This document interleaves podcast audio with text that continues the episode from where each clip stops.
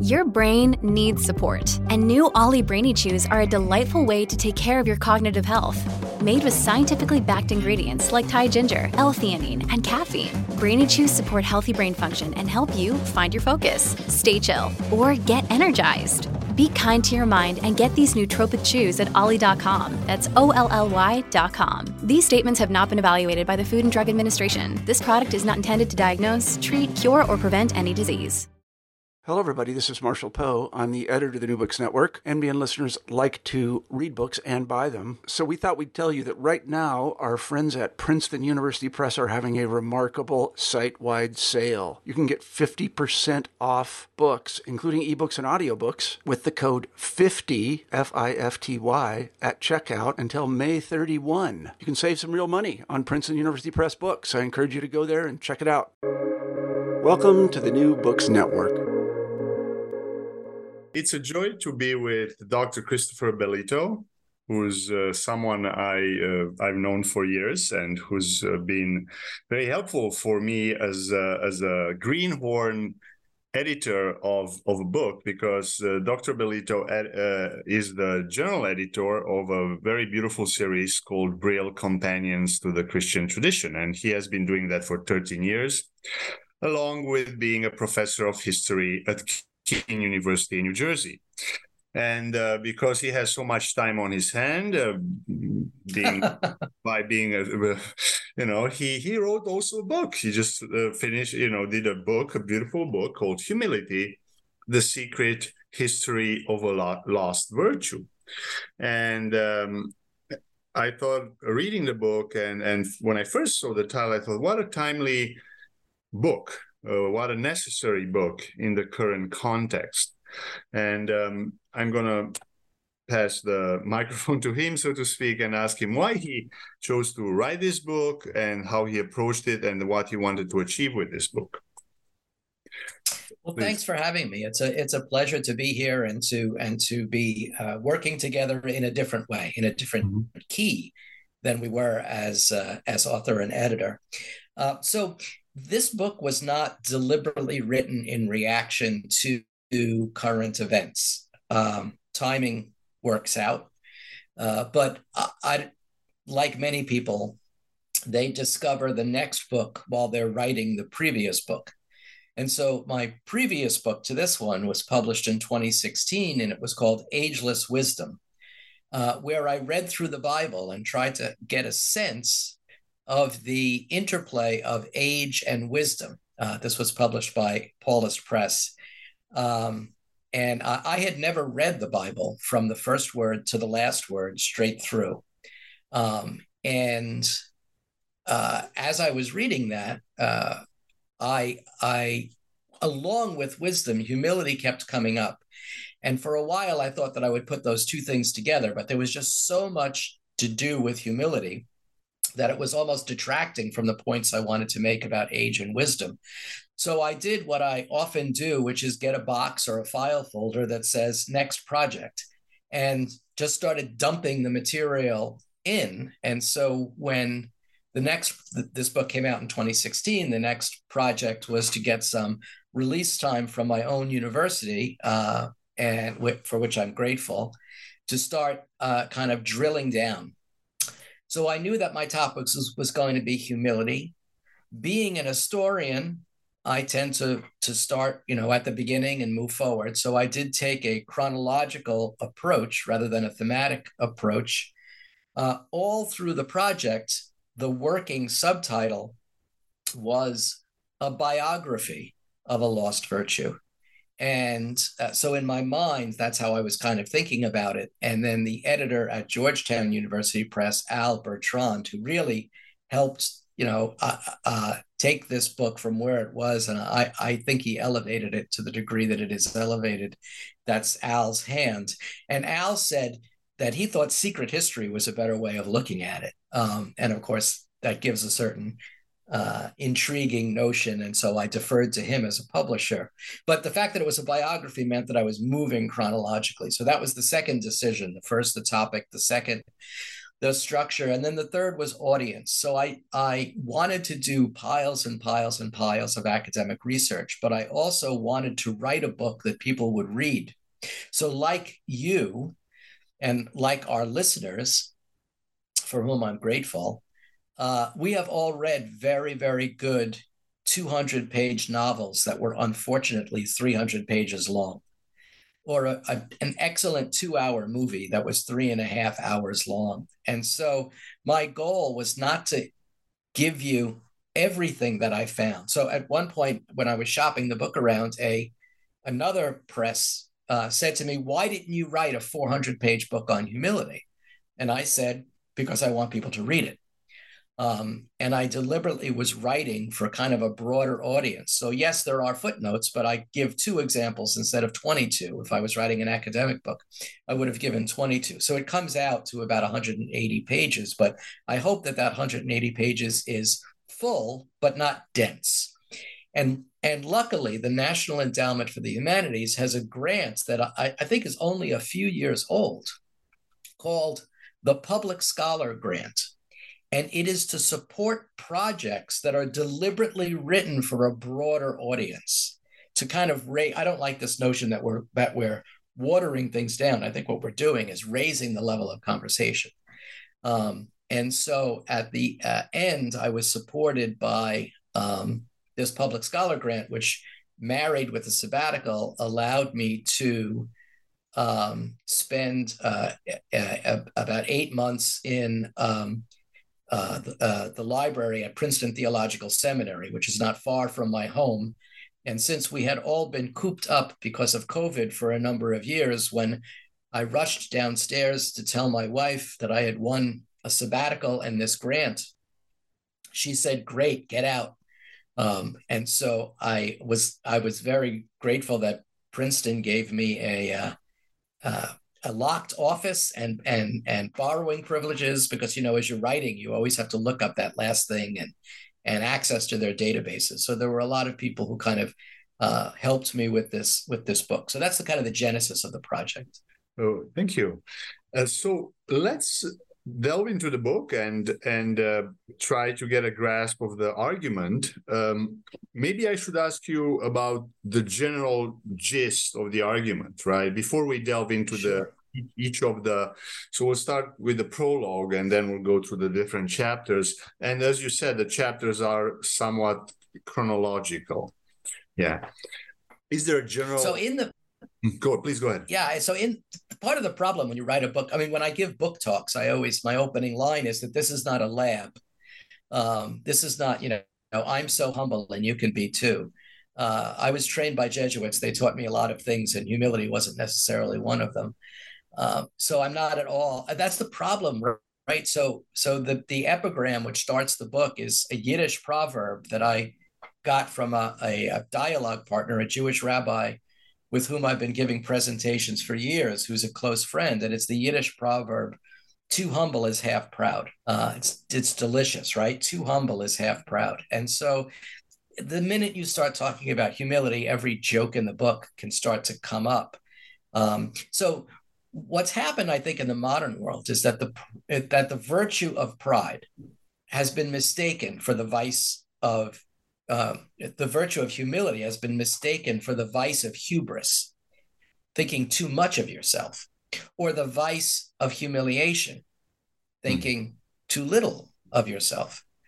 And I think that humility, I mean, lots of people, when, when Augustine is asked for the three most important virtues, he responds humility, humility, and humility. Dante says it is the first mm. virtue uh, Hildegard of Bingen writes a play about the virtues in the 11th century, and none of the other virtues know what to do without humility. Humility is the captain of the team.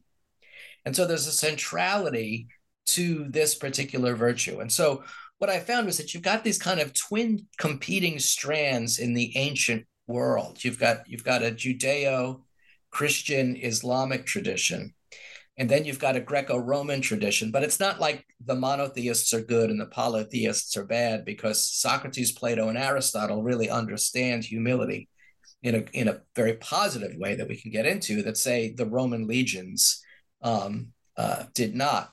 And, and I should add that this is not a book that is written for or not for people of faith, because you don't have to be a person of faith to get the point of the story of Noah's Ark. Just as with Aesop's fables, you don't have to believe in talking animals to get the point that's being told by our parents when they told us, you know, these stories. So generally, um, in in the ancient world, you have these competing strands, and the first is this is this begins with the Hebrew tradition, where think of Moses taking his shoes off in the presence of Yahweh. He, he's it, it's an acknowledgement not so much of Moses' littleness as much of Yahweh's bigness. And Yahweh's bigness doesn't make Moses worthless. He just understands that there are things that are bigger than he is. And so that's represented by the scene, right? Where he sees, you know, the the the burning the burning bush and he says, you know, oh, I have to make some physical action to let Yahweh know that I'm recognizing that. And that is typically translated as the fear of God, which is a, a, a lousy translation, right? It's really it's really awe in the face of something or someone greater. It's a disposition of reverence and obedience, which of course is absolutely central to Islam, right? The notion of submission and reverence and and obedience. And so you know, Moses, the lesson of Moses, I think, you know, which we get eventually in the book of Sirach, is that the fear of the Lord is the beginning of wisdom, and that self understanding doesn't mean self deprecation. Um, and, and a good example of this is not so much Yom Kippur, but Erev Yom Kippur. So, Erev Yom Kippur, Erev, the night before, the vigil of, the eve of. In the Jewish tradition, before you ask God for forgiveness on Yom Kippur, you ask those that you have uh, harmed for forgiveness. It's a recognition that that in humility you go and say, "I made an error, and I'm asking for your forgiveness." Now that might be a negative example. Let me give you a positive example. So there's this terrific story about a Talmud dispute um, that takes place when the Babylonian Talmud is being compiled. So this is around the first century BCE, and there are two schools or groups of scholars, one led by, uh, led by Hillel and the other by uh, uh, Shammai, and they're arguing about a particular legal point. And they go on for three years. And then finally, Yahweh, via a voice from heaven, comes down and he says, Hillel gets it right. So, of course, they ask Yahweh, why? And the response, and I'm quoting here from the Talmud, uh, is uh, because Hillel's scholars were kindly and modest. They studied their own rulings and those of Beth Shammai, and were even so humble as to mention the actions of Beth Shammai before theirs. So it's not, you know, we think our position is correct, but that doesn't mean that we can't learn from the other position, and the other position isn't entirely incorrect. So I think that that's a positive intellectual example. Mm-hmm. Um, but of course, we can get this in any dispute that's occurring in our families or in our workplaces. So that's kind of the positive ancient strand. And the negative ancient strand is this word that the ancient Greeks use called hubris. And they use that for excessive pride arrogance, narcissism. Of course, the famous story of Narcissus, the man hmm. who was so in love with his own image that, according to different versions, you know, he falls into a pool of water and drowns because he's looking at, you know, his own, his own, you know, beauty. And and to continue with a negative example, look at the Roman legion ritual of putting um, uh, the defeated under the yoke, right? So you've got three spears essentially. The you know, two is kind of the door jams and one is the lintel.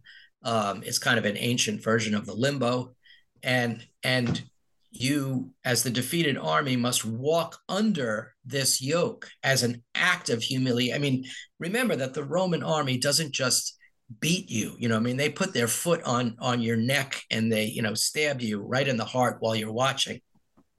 And that's demeaning right? To be a slave in the ancient world manual labor is demeaning. So if i if i can just continue there it's very important to say at this point that this was not true of all greeks right? So socrates is really I open the book with Socrates and the famous story of the Delphic Oracle and uh, his friend uh, uh, Chaerephon asking the Delphic Oracle, who's the smartest man in the world, who uh, who's the wisest man in the world? Socrates. The next logical question, why? Because he knows that he knows nothing. Right? Know thyself is the um, is the uh, uh, slogan over the Delphic Oracle, and mm-hmm. so you know this really freaks Socrates out. I mean, I'm quoting here from Plato's Apology.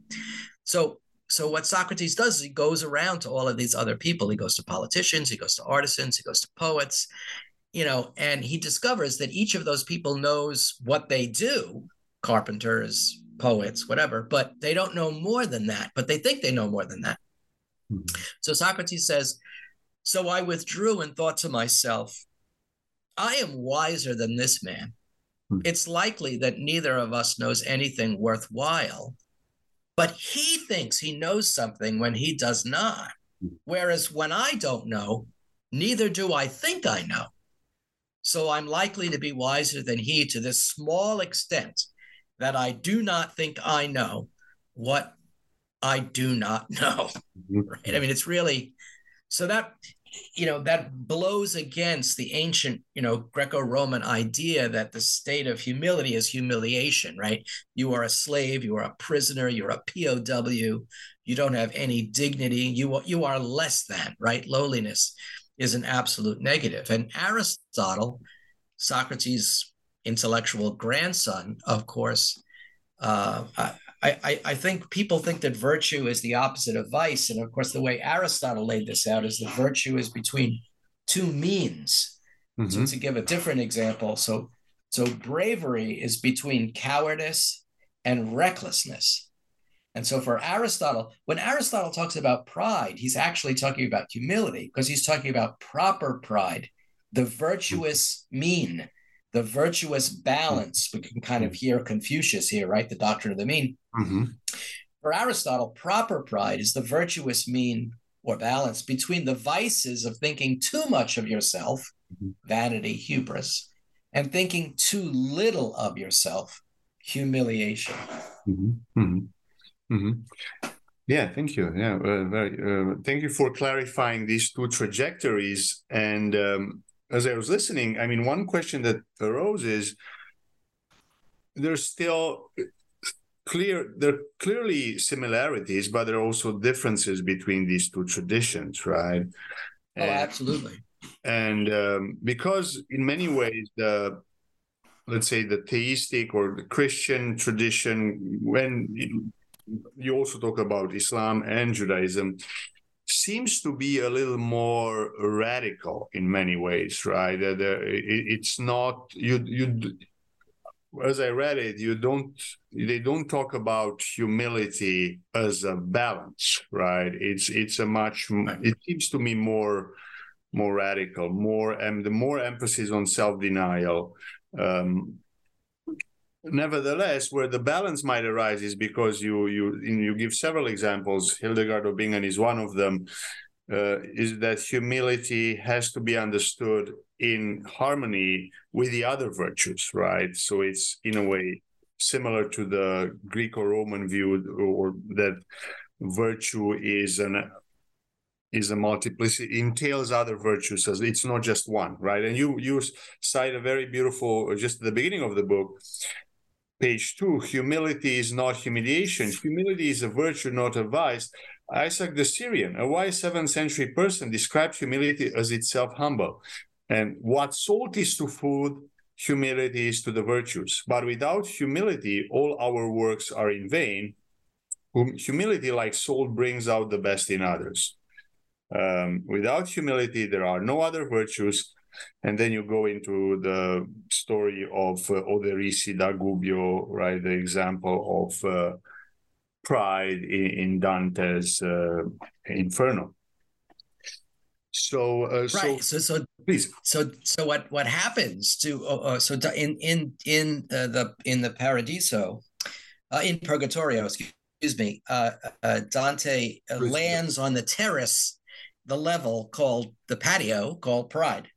And he meets there an, an artisan, uh, who whose whose field was illuminating manuscripts, and his name was uh, de Gubbio, as you mentioned and, you know, of course, Dante's walking around basically saying, What are you in for? You know, as if they're in in prison. And uh, he's Oderisi is weighed down by this arrogance. It's it's he strains under this big boulder. It's like Sisyphus, right? The myth of Sisyphus. Um, and it and this this boulder bends him double. So Dante's mm-hmm. asks him, asks him, you know, what is this about? And and so Oderisi tells him the story that that in life he was very disdainful of another artist by the name of Franco of Bologna, even though he knew Franco was a better artist. And hmm. so he tore Franco down unfairly in order to raise himself up. And so Oderisi's pride has had blinded his humility um, on earth, and now and now he pays the price. Mm-hmm. Uh, and so, of course, in the Middle Ages, they're just you know fascinated with this notion of virtue. One thing that that I think maybe best it's better to talk about at the end is the notion of moderation, right? So we live in this we live in this very divided world, right? I mean, it's a 50-50 world. It's not just in the United States where I live. You know, there's far right and far left in lots of countries. And I think in the middle of all of those battles that we see in Africa and Asia and civil war, is there's probably this 80% of people who are sane. Um, but like being a radical is now a uh, being a moderate is now a radical position. Like I don't know how that happens, but mm-hmm, mm-hmm. it's it's you know moderation is one of the things you know when when Hildegard calls humility the queen of the virtues, right? And delightfully she does not say king, but she says queen, which is why we love Hildegard so much. Um, you know, it, it's it's it's the key to to everything because you know a, a moderate approach mm-hmm. um, is countercultural. I mean, this is what Jesus does, right? So Jesus living in this, you know, coming from this Hebrew tradition, but living in the bad Greco-Roman examples, right? But mm-hmm. knowing the good, the difference between virtue and vice, you know, here comes Jesus who blows this whole thing up. So, that, I mean, you can imagine the Romans freaking out. I mean, just the very notion, right? So, whether or not uh, our, our listeners are, are Christian, you know, the theology is that God humbles himself by taking on human form. But here's the really important part that human form is further ennobled. And so, when he says, Jesus says, Blessed are the meek, Mm-hmm. He's not talking about the wimps, but those who are lower on a social scale through by dint of being born that way or losing in a battle and being a POW, being taken as a slave. And, you know, these are the people that the Romans just trashed. And manual labor, which of course was the work of slaves, you know, Jesus is saying that there's a dignity to humility, a dignity to manual labor. So when he says things like the first shall be last and the last shall be first and the leader should serve, and here he's washing the feet of his disciples, and those who exalt themselves shall be humbled, and those who humble themselves shall be exalted. You know, the Romans don't know what to do with this, right? They just like they don't get it. And and so you can see where this Jewish, Christian, and now Muslim concept of humility all kind of fold together, right? So I, I, I repeatedly ask Muslim scholars. I am not a scholar of Islam. I am not Muslim. Mm-hmm. And I repeatedly said, What's the word for humble? And every single one of them said, oh, We don't have one. It's related to. And, and mm-hmm. a word that kept coming up, apart from the fundamental submission and stance toward Allah, is patience. Mm. Patience is part of hmm. it. It's patience is tied to a positive or a healthy sense of meekness. So I can, if I can give you an example from a Hadith uh, collection, um, uh, charity does not increase wealth. No one forgives except that Allah increases his honor and no one humbles himself for the sake of Allah except that Allah raises his status. And mm-hmm. there's a clear correlation there between that Muslim notion and the Christian notion of anyone who exalts himself shall be humbled, and those who mm-hmm. humble themselves shall be exalted. I mean, there's a clear line there, right? Mm-hmm. So when you're coming out of the ancient world, and if we can put Islam into the late antique world or the early medieval mm-hmm. world, you've got these two strands that are kind of competing with each other, mm-hmm. and they go clanging into the Middle Ages. Mm-hmm. Mm-hmm. You mean the still the Greco-Roman more, and then the theistic, right? Yeah, right. Mm-hmm. exactly. Except remembering that that we have to realize that Socrates, Plato, and Aristotle are more in line with that more positive theistic uh, hmm. uh, version. Mm-hmm, mm-hmm, mm-hmm. Yeah, because it, it, the let's say the theistic version, and uh, you you it, it seems to me ra- more radical and, and and almost like a singularity, right? Humility is mm-hmm. once you step out of it. I mean, you're st- you're you're all, already in danger in in danger territory, right? You cite uh, the very the page 127 you cite the famous passage from cs lewis's Screwtape letters right and yes uh, right uh, can you read that?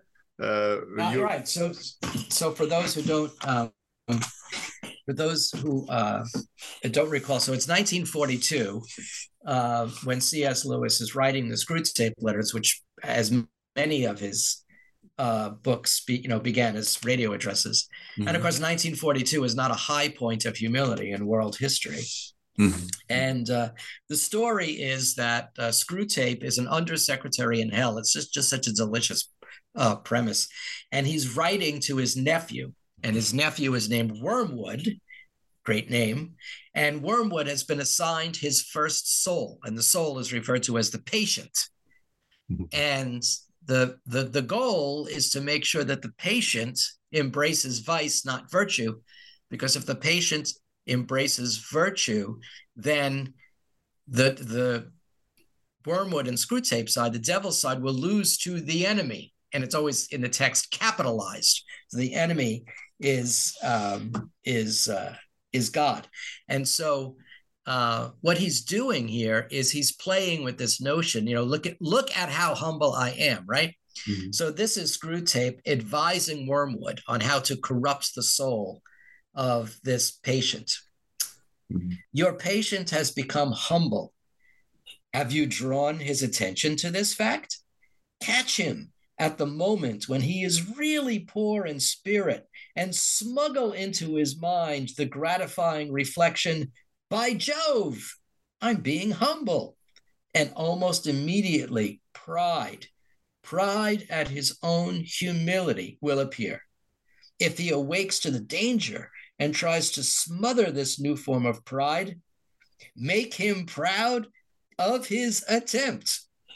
And, and, and so I think what you know it really captures the the, the different levels um, of uh, of uh, of irony that's going on here, and and it seems to be, if you read the other paragraphs in this letter, that Wormwood's patient is really kind of uh, enjoying humility because he had been very self absorbed, and now he's helping others, and that's bringing him much greater joy. So this is terrible in the eyes of Screwtape. This is the this, this is an alarm bell. And so Screwtape continues, you must therefore conceal from the patient the true end of humility. Let him think of it not as self forgetfulness, but as a certain kind of opinion, namely a low opinion of his own talents and character. Some talents, I gather, he really has. Mm-hmm. Fix it in his mind the idea that humility consists in trying to believe those talents to be less valuable than he believes them to be. So he's saying, you know, pull him to the two strands, the two wings of the Aristotelian notion. Either pull him to hubris or pull him um, to humiliation, but don't let him settle in that nice balanced middle of the true the the true um, good pride or the true act of of humility. Mm-hmm, mm-hmm, mm-hmm. mm-hmm. Um, Okay. Great. One of the most fascinating chapters of the book is chapter four, right? Chapter chapter uh, one is uh, uh, uh just to summarize it. Uh, chapter one is ancient notions in humility. Uh, chapter two is humility in a biblical key. Chapter three is a medieval golden age, and we I think we've got a little bit of in a few insights and and facets from each of the chapters. Um, the chapter four is a paradox of learned ignorance. And the title might be a little cryptic for, for people who are not familiar with that tradition in the Middle Ages. So I'm going to ask uh, Chris to, to unpack that a little bit uh, and, and explain what the tradition of learned ignorance is all about. Um, after that, right, we so have. For, yeah, please go ahead. Well, for me, I mean, I'm a medievalist, right? So, of course, the most important uh, uh, chapters are going to be the one are, are, are going to be those two chapters, right? Um, which I, which I think are the heart of the book. Um, uh, chapters three and four, a, a, medieval golden age and the paradoxes of learned ignorance, um, it, because it's in my wheelhouse. Okay, um, but also I I think, and again, you know, this is an age of faith, as it's sometimes been called, but um, the uh, period um, of the of the Middle Ages has a lot to offer, even if you are not a person of faith um, today. And and and what the Middle Ages got right, and I'm going to use their language, but again, you don't have to be a person of faith, is the balance between faith and reason, fides et ratio, right? So. So what?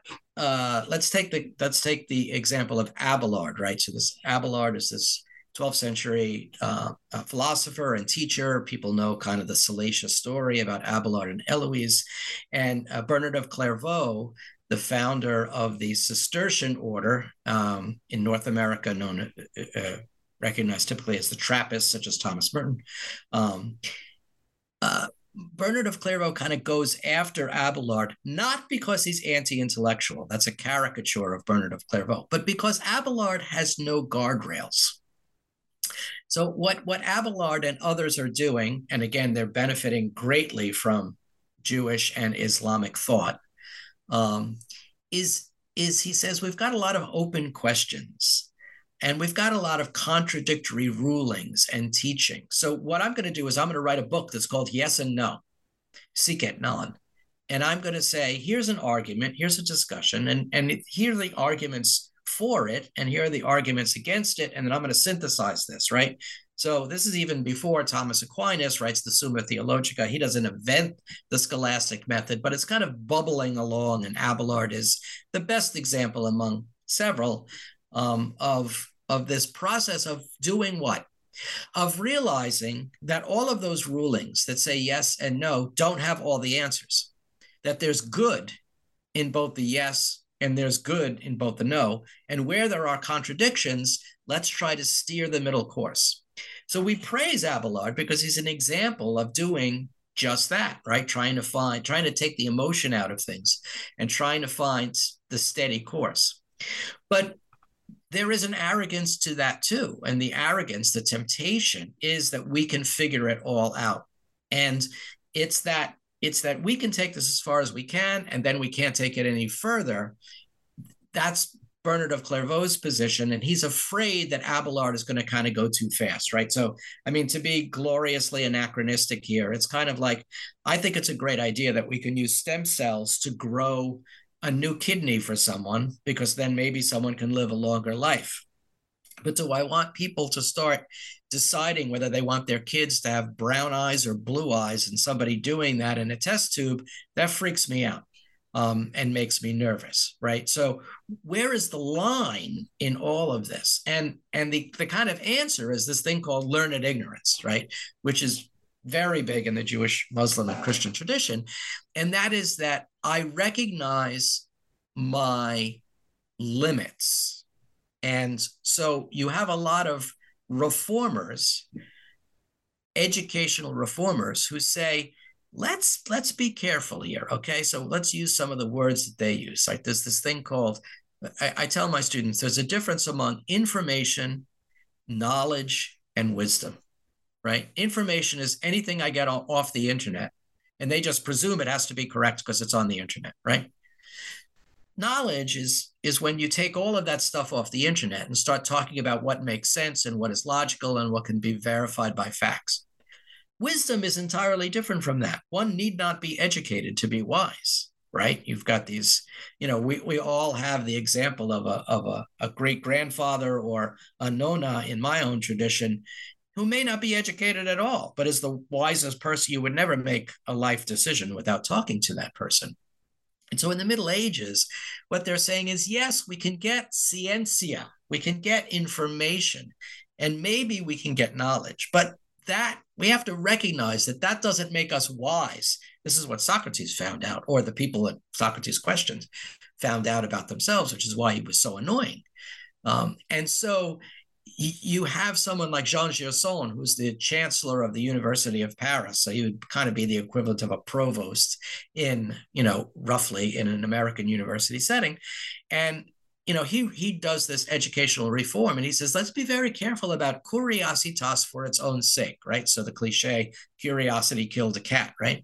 So why are we studying? We're studying to understand things so that we can be better people, so that we can serve others, not so we can strut around and say that we know it all, not that we can, like Oderisi, champion ourselves by trashing others, Franco of Bologna in Dante's story. And so Gerson has this really delicious line where he says, Discretion is the daughter of humility, right? Discretion is the daughter of humility. So now we begin to see what Hildegard was talking about when, when she says that none of the other virtues know what to do without the mother, without the queen of humility. And, and it's a very medieval concept, yes, but it's grounded in that Socratic idea that he is wise because he knows nothing, right? So if we're talking now about humility as self effacement in the service and learning of others, well, if I'm going to be a medical doctor, I have to be self assured and educated and know what I can heal and know what I can't heal. Know what I can heal and know what I can't heal. And so, to use another example, someone that I study, Nicholas of Cusa, also known as Cusanus, who lived in the 1400s, the example that he uses, and as a philosopher, Adrian, you'll of course love this, right? Um, is that that all of knowledge, God's knowledge, is a circle, and our knowledge is a polygon inside that circle. And no matter how close we mathematically get that polygon to be a circle, it will never be a circle. And at that point, you don't say, I'm stupid. What you say is, this is as far as I can take it right now. And I hand it off to the next generation. And then the next generation, I mean, to use a silly example, it's kind of like having a DNA sample from 1951, but not have, having a blood sample from 1951, but not the technique of a DNA analysis that you have in 1991 to solve the crime, right? So, uh, so learned ignorance to me is it's something that I try to teach my, I, I try to remind myself to live my life like this, but I try to help students understand this as well. And what's really interesting for me as we as we're moving into a world now, you know, 15th, 16th century, we have the kind of this creeping constitutionalism. Of course, that's part of the recovery of the, the Greek polis. Um, is this notion that my knowledge and my skills are related to a common good that that if I am good at something and bad at nine other things, that I need to get nine other people who are good at those other things, and together we can form a community, right? And and you know, there's this cliche that the Middle Ages was all about the community, and the modern world is all about individualism. We can knock both of those cliches down, but there is a sense of the common good that you get in the in the Middle Ages that begins to get trumped a bit in the medieval, in the early modern and modern world with this rise of individualism, which is not a bad thing, right? You know, like like let's try to figure all this out. But if it doesn't have limits, I'm thinking of Blaise Pascal, right? So Pascal, who who who um, you know is is is is a mathematician and a philosopher, but he also has this very intense uh, experience of God, right? And he writes this note that he sews into his coat to remind him of it. Does, and the note reads, Fire, God of Abraham, God of Isaac, God of Jacob. Now he's putting that in religious terms. But, you know, it's this notion that that no matter how much I know, I still have to get zapped when there's stuff that I don't know.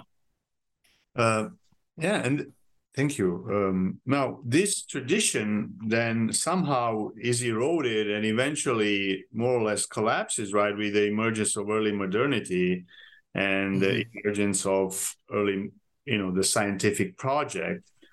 And you, you do a wonderful job in explaining the different nuances of that project. On the one hand, you have Hume, and maybe we'll cite that passage from Hume on page 111, who completely disparages and discards the humility project uh, along with um, Prince Albert um, as well. But then you have uh, people like like Bacon and Darwin who who still preserve a little bit of uh, and uh, and then Mary Shelley's Frankenstein who who who are aware of the danger of hubris of the uh, and and still preserve a little bit this concern not to become hubristic um, and and um, so so maybe let's let's cite that passage of of of yeah let's let, let's contrast those two right? So if you if you were going to do like if you were a casting director of a hollywood movie and you said i want an enlightenment skeptic who thinks nothing is good comes from religion they would say you know call david hume right? Mm-hmm. and and the, the the best slash worst passage example of this. It comes from his treatise on human nature, where he says, and I'm quoting Hume every valuable quality of the mind, whether of the imagination, judgment, memory, or disposition, wit, good sense, learning, courage, justice, integrity. All these are the causes of pride and their opposites of humility. Humility is shame, not satisfaction of our looks, skills, positions, and accomplishments. And then you have these cautionary tales. And the two examples I'll give you here are Christopher Marlowe's Tragical History of Dr. Faustus, modeled after a real person, and Mary Shelley's Frankenstein.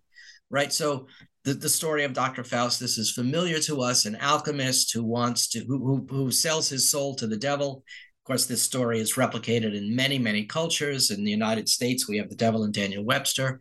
And at the end of this tragical history of Dr. Faustus, which kind of reminds me of Voldemort and Tom Riddle and, and Harry Potter, at the end of it, as, as Faustus is essentially descending into hell, we have this passage from Marlowe. So this is in the, the late 1500s. Cut is the branch, speaking of Faustus, cut is the branch that might have grown full straight, and burned is Apollo's laurel bough that sometime grew within this learned man. Faustus is gone. Regard his hellish fall whose fiendful fortune may exhort the wise only to wonder at unlawful things, whose deepness doth entice such forward wits to practice more than heavenly power permits. So those there, there's your guardrails, right? There's your guardrails. And so Mary Shelley, and of course the great story of Mary Shelley outwriting her friends in this writing competition. Uh, you know, these are rich people who have villas, and they're in, I think it's near Lake Como. Um, and uh, it's a dreary summer day and she's dozing taking an afternoon nap and she has this image of of this body being reanimated and and and she at the age of 19 writes um, frankenstein. And so if i can contrast two passages from this one is early when victor frankenstein um, goes to university and is just taken by this notion that we can figure it all out. So Frankenstein young in his career, says, No one can conceive the variety of feelings which bore me onwards like a hurricane in the first enthusiasm of success. Life and death appeared to me ideal bounds which I should first break through and pour a torrent of light into our dark world. A new species would bless me as its creator and source. Many happy and excellent natures would owe their being to me. No father could claim the gratitude of his child so completely as I should deserve theirs. And of course, we know the story that he loses control of the creature um, who causes a great deal of mayhem because he's rejected.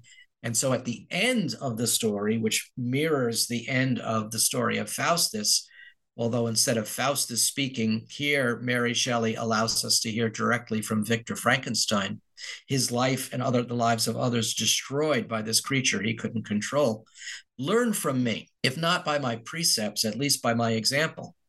How dangerous is the acquirement of knowledge, and how much happier that man is who believes his native town to be the world than he who aspires to become greater than his nature will allow. And of course, Percy Bysshe Shelley, um, her husband, writes the famous story of Ozymandias, right? I'm walking along a desert.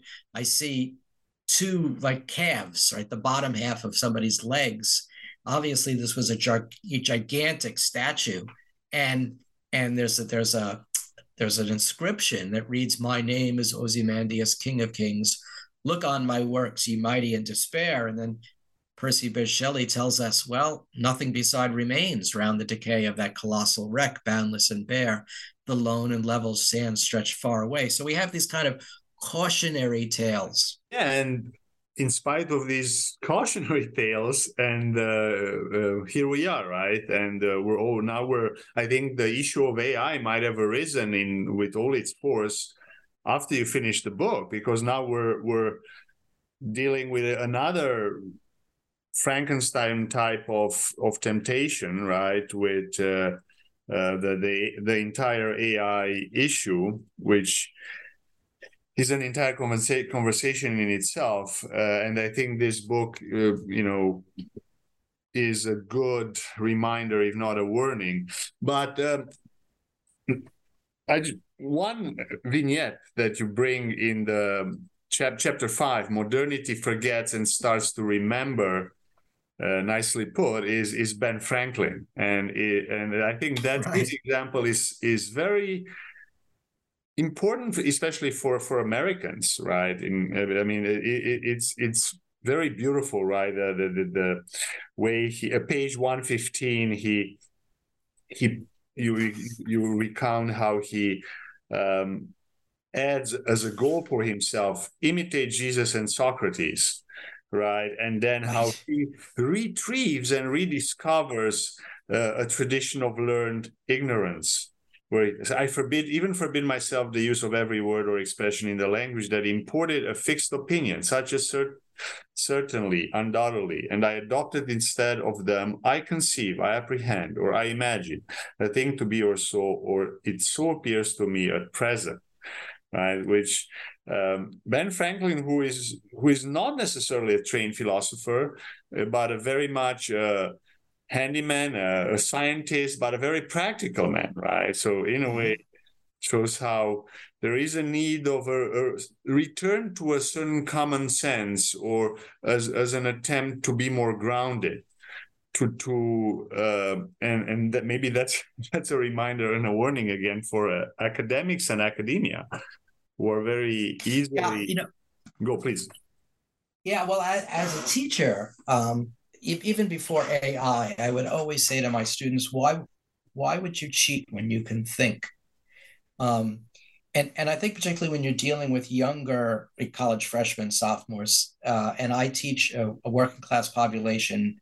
Uh, one third of my students are first gen for college. I think that that which reminds me of my own grandparents, um, all of whom came through Ellis Island.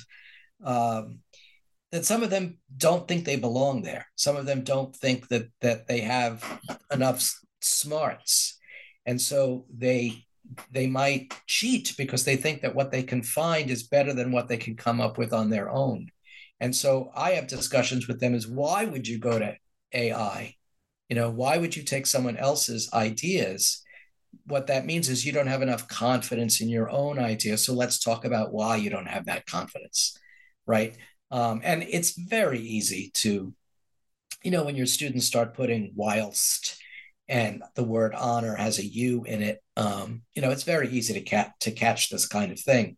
Um, but it's all it's also this notion that why are you presuming that the AI has a better insight than you do you know so you know I, I also want to build this is why i talk about proper pride. I want to build confidence in my students. Humility doesn't mean i'm stupid. Humility means i know x amount and there's more to learn. And the more to learn comes in my classes in looking at primary sources that contradict each other and trying to figure out the venn diagram of what's likely to have happened and and analysis. So i think what i'm trying to cultivate in my students i think what i'm I hope I'm trying to offer in this book um, is, is, that humility is kind of a disposition. It's like a fundamental disposition, or you could use, I don't know, what other word you want to use posture, stance, attitude, right? It's a healthy state of mind. It's a sense of perspective and proportion. Where do I fit in within this larger world? And once I mean, this is in some sense, this is kind of, you know, though I didn't write the book as a commentary on current events, in the epilogue, I did ask myself, well, we've done this history of humility. You know, what is the takeaway? So, famous Jesuit church historian named John O'Malley, who passed away in 2022, he would always, at the end of his, his class meetings or even public lectures, say, So what? So we spent, you know, an hour and a half on the 16th century. So what? What's the takeaway? So you know, so what? Well, you know, if I can offer this, I think the so what is that once you embrace humility as a virtue and not a vice, automatically it moves monologue to dialogue because you have to listen to other people right and and and if you have to listen to other people it's grounded in self-awareness and self-reflection and fixing our flaws that's why erev yom kippur is a good example which i didn't come up with my was was brought to me by this rabbi uh, partner, and and there's an awful lot of I find stubbornness in the world. This imposing my view on others, not by because I'm making a better argument, but because I'm I'm essentially being a bully, right? I'm bulldozing you by imposing my views on others. And what does that do? It doesn't convince anybody. It just engenders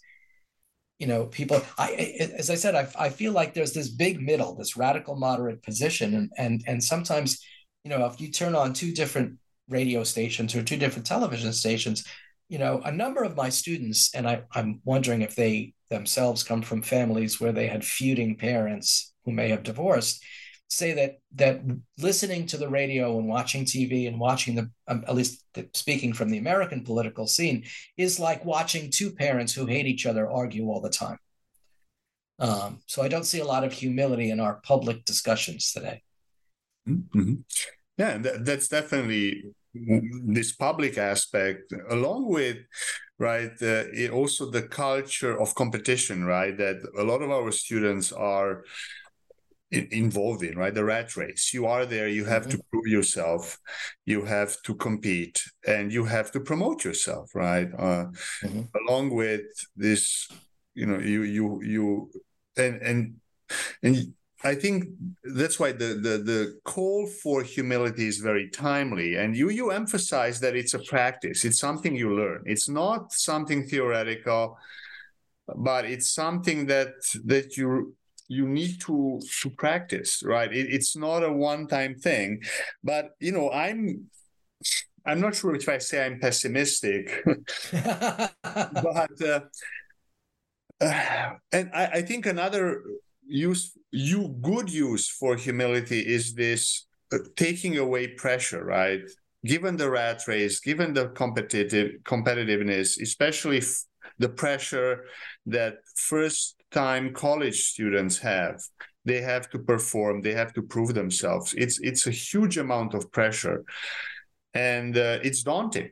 And uh, a lot of these issues with anxiety that and mental health that we see a rise in in in um, college in in, edu- in higher education could be i think mitigated or if not by uh, humility by re- remembering or retrieving humility. But um, i'm i'm not sure how let's say realistic that is. I'm i'm a believer in humility myself but the the competition out there is so so so you know violent sometimes that you know they have a hard time embracing something that seems to undermine that competitiveness.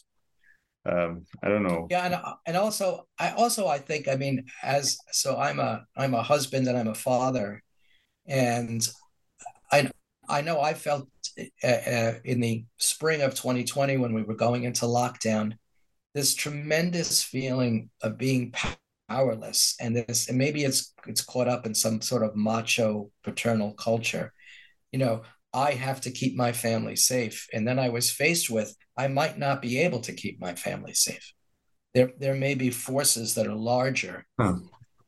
around here and so we've got to make some decisions as a family you know um, and uh, hmm. and and COVID was a humbling experience, and I wonder if we blew that opportunity to learn. Mm-hmm. Um, because I mean, you know, however you feel about masks, whether they're right, whether they're wrong, whether they're good, or whether they're bad, as I look back, what we said was wear a mask to protect other people. Mm-hmm. And I think part of the reason that people weren't wearing masks were like, well, you can't tell me what to do. But if we told people wear a mask to protect yourself, everybody would have worn a mask because our default. I mean, there's nothing wrong with protecting, you know, physically protecting yourself and mm-hmm. protecting your mm-hmm. family, of course, right? Um, that's the responsible action. But beyond that, beyond that, you know, very intimate and and basic stance, what is our responsibility to the community, to the common good? And and this is what and, and I'm sure that political philosophers will tell me, and I'm not a political mm-hmm. philosopher and I'm not an historian mm-hmm.